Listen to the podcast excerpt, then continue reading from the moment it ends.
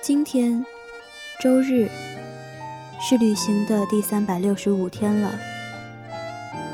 每当我以为经历已竭，旅程已终时，这一众车窗外绚丽的声音，树的生命，像花朵一样在夜幕下苏醒。旧的言语刚在笔尖下死去，新的音乐又从心上蹦来。影音实验室，音乐在旅行，生命在倾听。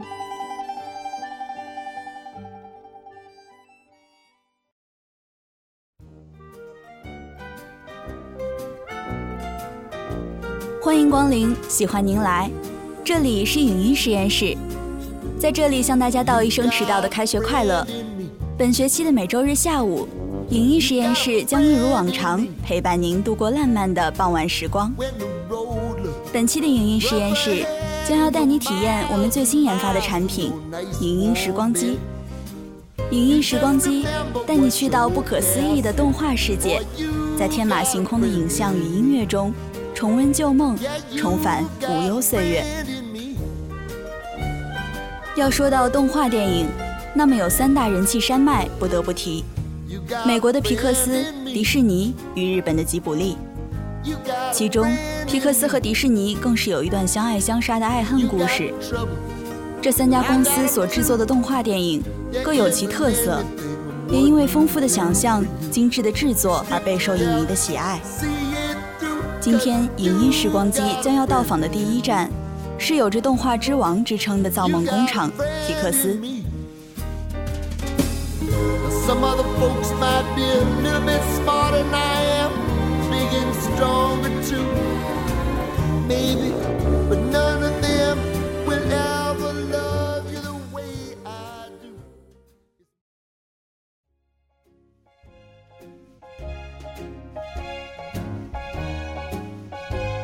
说起皮克斯，我的脑海里第一浮现的总是那只在片头出现的跳跳灯。可能很多人不知道。这只跳跳灯其实源于皮克斯1987年制作的短片《Luxo JR》。这部短片是皮克斯制作的第一部动画短片，除了获得了奥斯卡最佳动画短片的提名，《Luxo JR》还一举斩获了金门奖。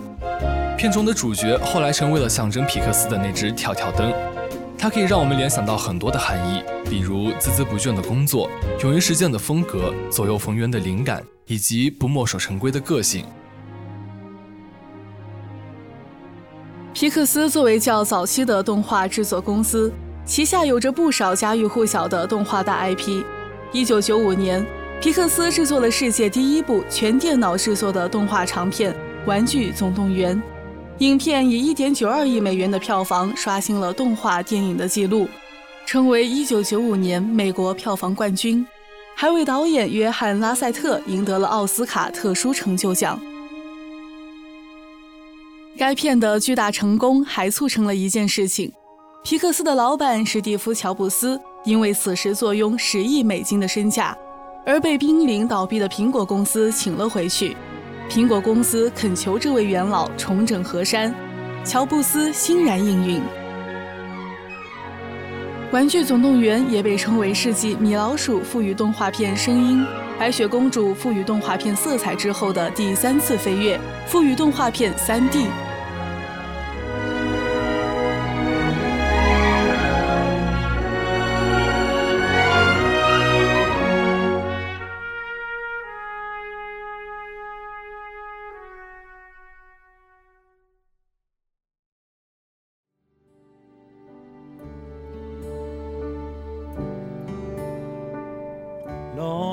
除了《玩具总动员》这一开山之作以外，皮克斯还制作了《怪兽电力公司》《海底总动员》《超人总动员》《汽车总动员》等知名动画电影。皮克斯刷新纪录的速度令人吃惊，不断打破重建票房神话，一路收割奥斯卡提名，拿奖拿到手软。既然说到了皮克斯，那不得不说到堪称为皮克斯灵魂伴侣、与之相爱相杀的迪士尼。早期的皮克斯一直与迪士尼保持良好的合作关系，但自2003年起，新兴动画帝国皮克斯和老牌传统媒体帝国迪士尼之间的商业矛盾开始愈演愈烈。双方于2006年上映《汽车总动员》后终止合作，分手后并没有就此分道扬镳，各自发展。相反，迪士尼董事会决定以赠股的方式收购皮克斯动画公司，此举花费了迪士尼百分之十三的股票，总价值七十四亿美元。而皮克斯的老板史蒂夫·乔布斯也因此拥有迪士尼百分之六点零五的股票，成为迪士尼最大的个人股东。二零零六年被迪士尼收购之后，皮克斯又相继推出了《美食总动员》《飞屋环游记》《怪兽大学》《头脑特工队》《寻梦环游记》等一系列作品。皮克斯的伟大之处就在于。他在挑战一个新的高度，那就是不再靠物理仿真技术吸引观众，而是超越了以往电脑动画中以技术挂帅的原始阶段，回归到靠内容题材的升华和剧情的内在含义为主旨的制作模式，将神奇的电脑技术与传统的人性理念相结合，创造出感人至深的动画故事。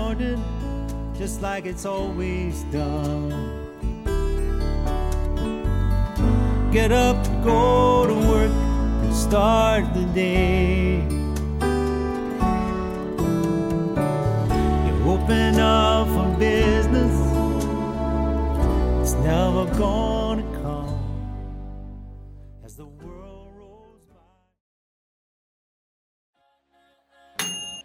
前方到站，动画电影界的巨头与巅峰——迪士尼。迪士尼作为美国老牌的传媒巨头，早从二十世纪三十年代就已经开始涉足动画影片制作，诸如《白雪公主和七个小矮人》《木偶奇遇记》《小飞象》《小鹿斑比》等经典动画影片，都是迪士尼早期的作品。迪士尼的公主系列，《睡美人》《小美人鱼》《美女与野兽》《花木兰》等等，为无数少女营造了一个宏大的梦境。但迪士尼的所谓造梦，并不止虚无的白日梦。每位公主都拥有比一切更可贵的品格：木兰的坚毅勇敢，灰姑娘的仁慈善良，小美人鱼艾丽儿纯真烂漫，甘心情愿为所爱之人付出一切。特立独行的少女贝尔，她能透过外表看到人的内心，他用智慧和善意去化解问题。在迪士尼的童话般的电影里。有天真烂漫，有人心险恶，最终善意战胜邪恶。这些美好的故事让无数的少男少女找到他们的向往，指引着他们走向各自的道路。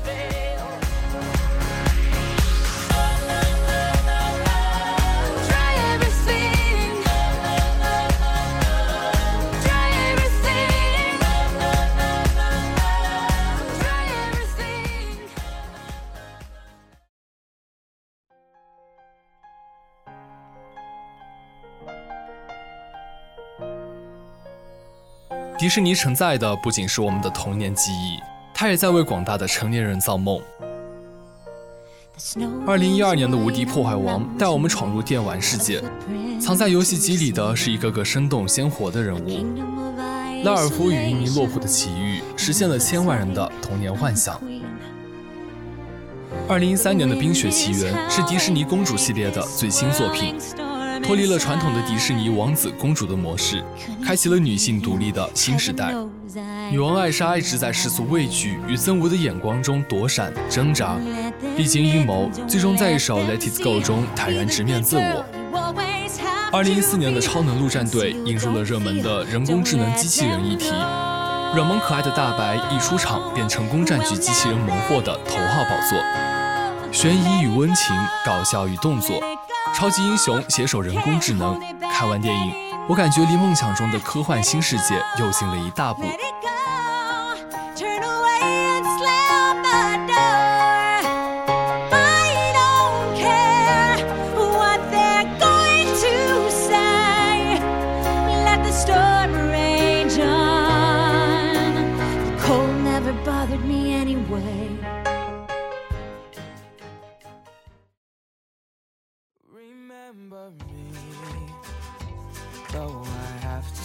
虽然年代久远，但不得不说，迪士尼的很多作品都具有经久不衰的独特魅力。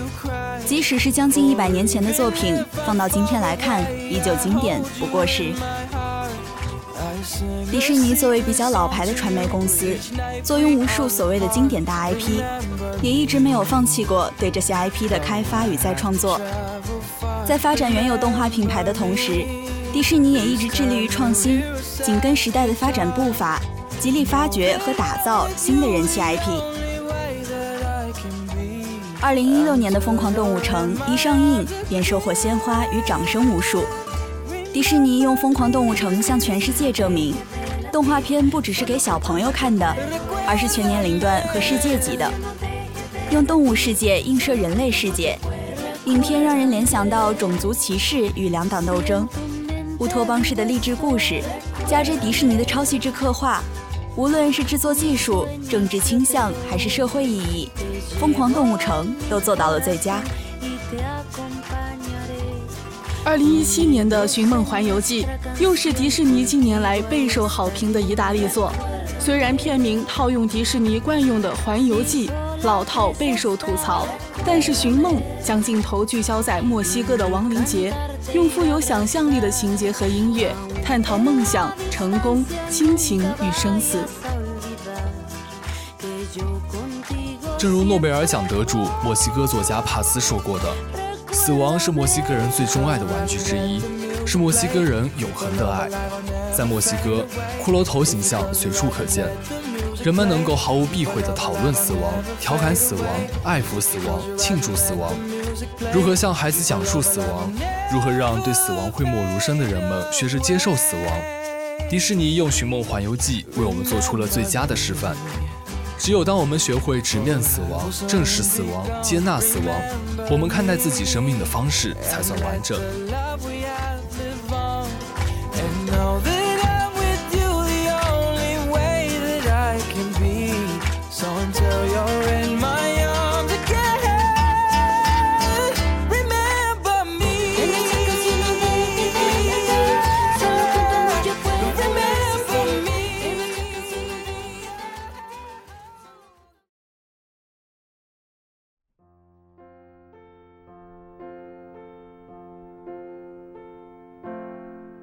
今天的最后一站，我们将要去到吉普力世界，由一代电影大师宫崎骏打造的梦幻秘境。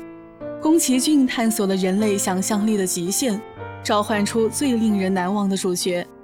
宫崎骏的电影让我们相信，每个人的心里都住着一个永远不会长大的孩子，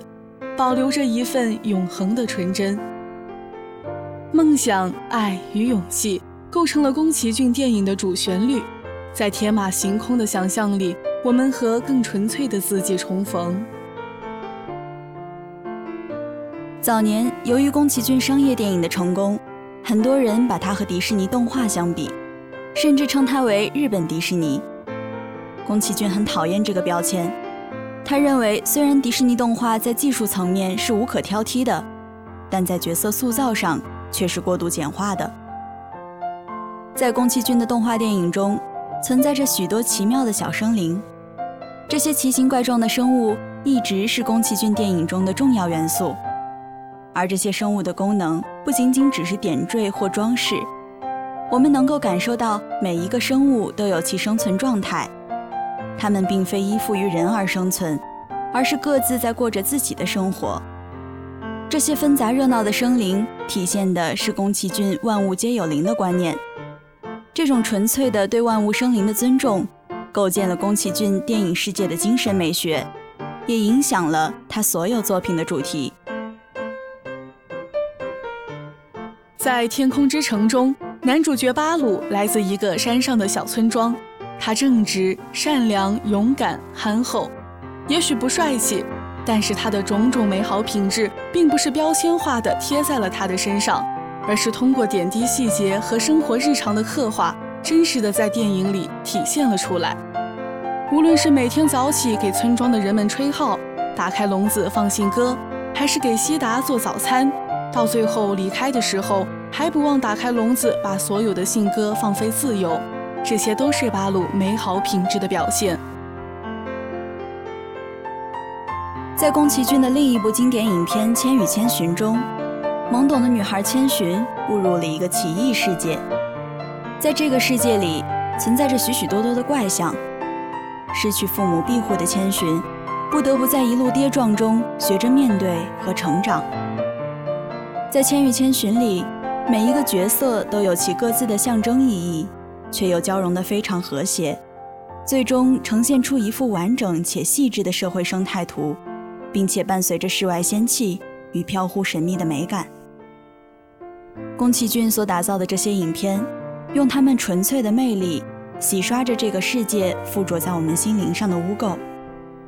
我们依然热爱着这个糟糕又美好的世界。